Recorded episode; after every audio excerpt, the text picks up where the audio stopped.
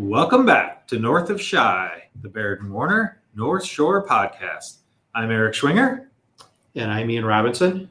And we're here today, just the two of us, no guests and no other hosts, to talk a little bit about buyer agency. This is kind of a hot topic right now because some of the rules and regulations and code of ethics have changed recently regarding buyer agency. And also, there's a couple lawsuits out there between the DOJ and the National Association of Realtors that may impact buyer agency and how agents should be talking about this and dealing with this subject with their clients. So Ian's here to provide a little bit of insight because he's kind of the rules guy that I know. And he's going to share with us some of his thoughts on these changes that are coming down the pipe. I don't think of myself so much as the rules guy as the trying to help agents keep out of trouble guy. Stay out of jail guy. Yeah, I like it. And sometimes people think, oh, well, you're always, trying to be, so perfect with the rules and everything. I said, no, I'm trying to make sure that agents don't get in trouble with IDFPR, with the realtor associations, with MLSs, with anything else. And that's great. And that's thankless work because most people look at you, they're like, why do I have to follow all these rules, right? But you're doing it for us, right? That's exactly right. Yeah. And if you've ever gotten in trouble and you've got, you wish that you had somebody that helped you stay out of it, that's, that's what I try to help with. But anyways, it should be known by everybody, but people have either forgotten or they're not really paying attention that the Realtor Code of Ethics did change in January of 2022. And the Realtor Code of Ethics changed to say that you cannot say that any services offered to anyone, including buyers, are free unless you are literally not being compensated by anybody. So that means you can no longer say in a social media post, which I just saw some last week from some area brokers, you can no longer say, work with me, it doesn't cost you anything. Work with me, Mr. Buyer, my services are free. You can no longer say that because you are getting paid by somebody in the transaction. What you could still say is you can contact me for a free, no obligation CMA on your property. That's fine because you're not getting paid to do the CMA typically. If you are, then no, you can't say that. But if you're not being paid, you can still do that, but you cannot say that my services to buyers are free.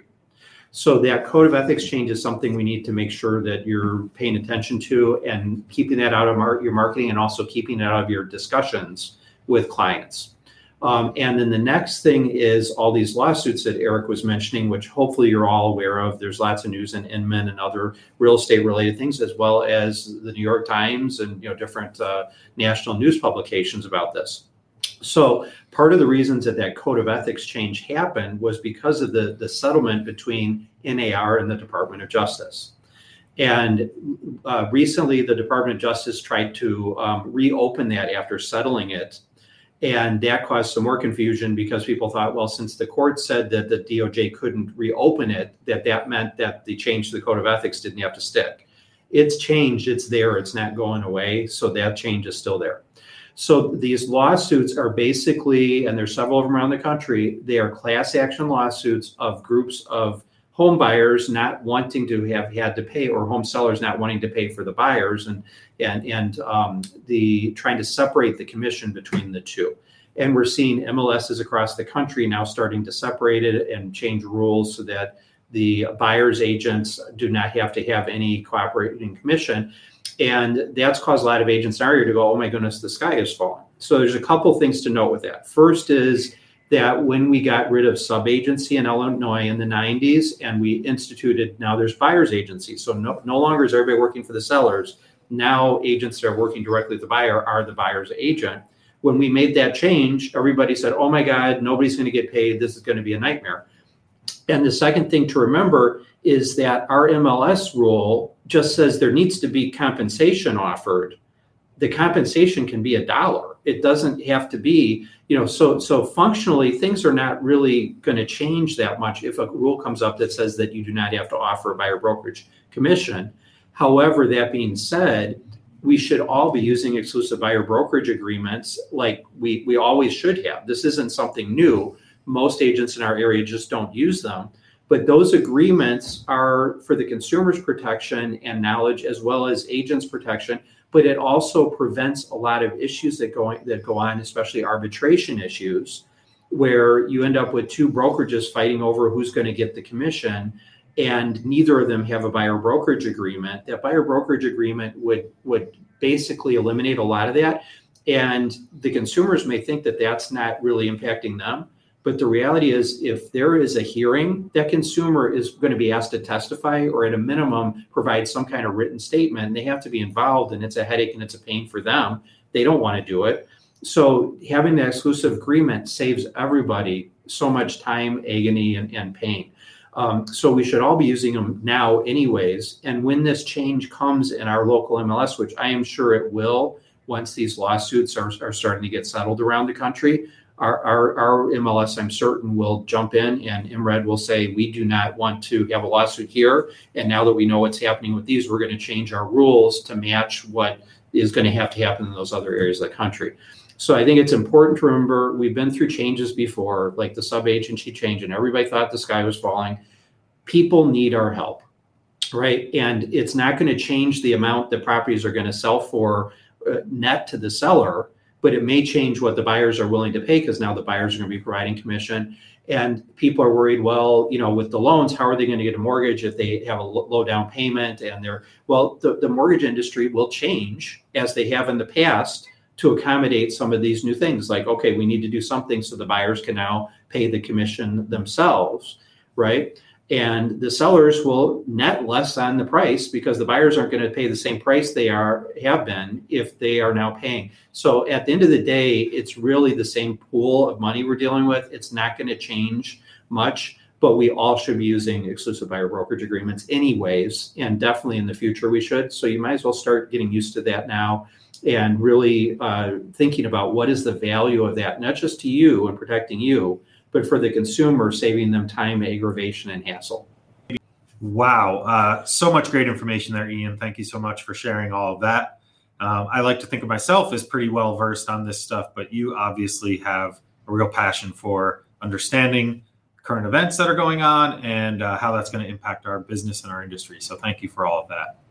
I'm happy to help, and I hope we have lots of listeners that are getting some good value out of this. Absolutely. So you mentioned that the Code of Ethics has now changed. For those who maybe don't know, who are listening, what would happen if you were found to be in violation of the Code of Ethics? Like, what are some of the consequences there? Well, the consequences would be fines, potentially additional CE requirement. Everybody loves taking their CE. So having to do additional CE that you do not get credit for, uncredited additional CE, are pretty much what you're looking at. And obviously I can't say specifically what it would be, but typically what I see on a first offense, if somebody is found guilty of an offense like that, and frankly, posting it to social media in an image is like, there's no defense on that. I mean, there's the evidence you did it. There's no way around that.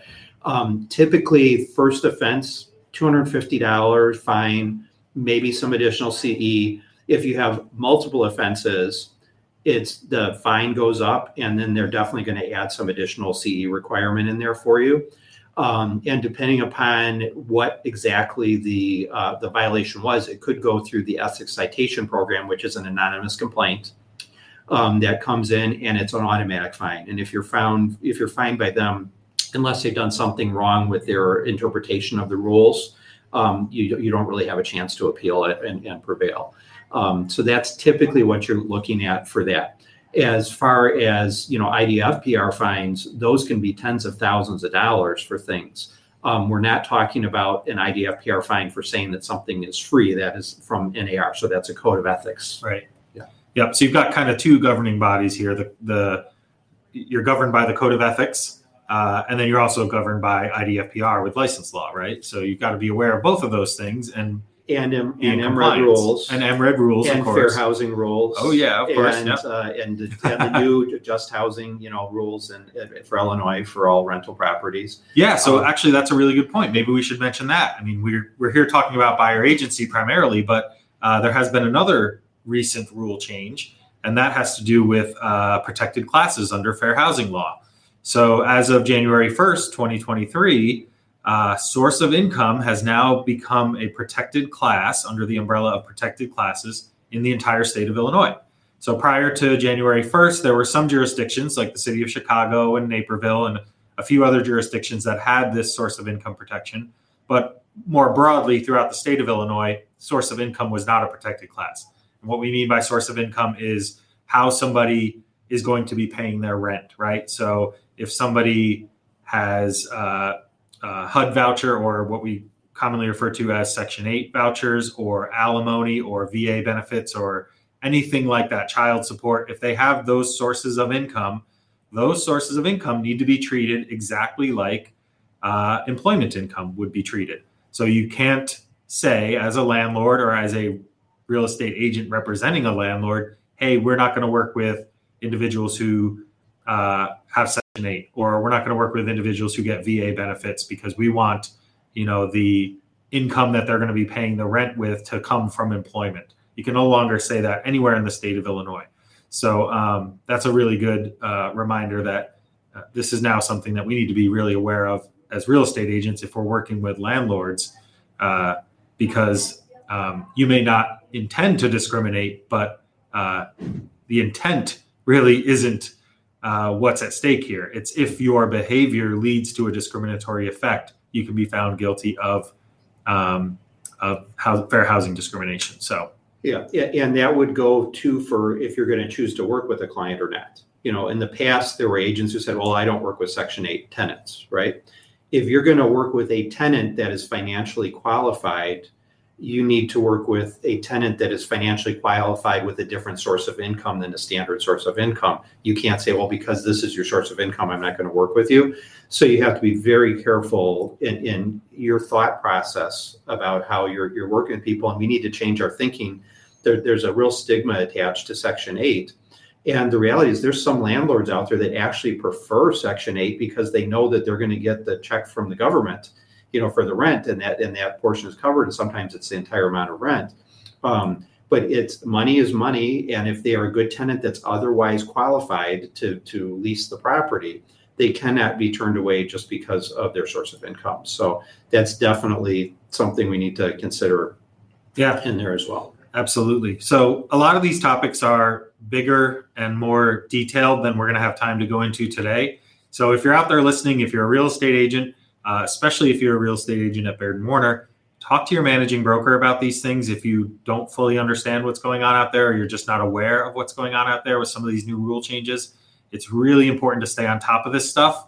Because if you're working with outdated information, you could be violating either the Code of Ethics or Fair Housing or IDFPR rules and regulations without even knowing it. And ignorance is not a defense, right? And you also have to consider where you're getting your information from, because sometimes people will try to get advice from someone in their company, could be a managing broker or otherwise in their company, and that person is not fully up to date. So make sure that you're getting information from people that are involved with the board, that are following the news, that go to the Illinois Realtors Professional Standards training on a regular basis. I mean, I've been myself 8 times out of the last 10 years. Wow. To that training, you know, so I try to stay on top of that, but make sure you're getting the right information. You know, I frequently get managing brokers from Baird and Warner and other companies that call me and ask me questions. And it's amazing what some people out that are not with Baird and Warner out there don't understand. It really is. Absolutely. And I'll also give a little plug here to the Illinois Association of Realtors legal hotline. Betsy Urbantz, the attorney on retainer for Illinois Association of Realtors, is wonderful. The hotline, you can just Google Illinois Association of Realtors legal hotline, and you'll get either a phone number or an email address. You can submit questions either way. And they're fantastic at answering these kinds of legal questions and giving advice in terms of what you can and can't do and what you can and can't say. So utilize that resource. You're paying the IAR dues. You might as well leverage some of the resources that they're providing. Yeah, they are absolutely fantastic. Just be aware that when you get a response from them, it will always be accompanied by "this is not legal advice" or right. Or you know, a recommendation in any way, because they have their legalese that they need to right. they need to put in there. But you should get the information that you need, or get pointed towards where the information is if you contact them. Yep, absolutely. They're very responsive, and they've always gotten back to me really quickly when I've submitted questions there. So. Take advantage of that stuff. And also your local boards, guys. Your local boards have a ton of this information. So, you know, don't ever hesitate to reach out to these associations that you are part of. because they're there to help you. They are your voice, and they're there to help you understand all of these kinds of things, code of ethics and license law and all this stuff. So they're there for you. So definitely take advantage of that stuff. Did you have anything else you wanted to add, Ian? No, I think that was really it, is making sure they understand code of ethics changed. We need to make sure we're not saying that services are free when we're getting paid by anybody. Yep. And all of us in the industry should be using the exclusive buyer brokerage agreements for our benefit, but also for the consumer's benefit, and to really make sure that we are putting down on paper what our relationship is with the client. And that will prevent a lot of hassles and struggles later. And when the laws change and stuff, or the MLS rules change, we'll be prepared for that if you're already doing it. Yep, great stuff. All right, thanks very much, Ian, for that update. And we will see you guys next time on North of Chi. Thanks for joining us.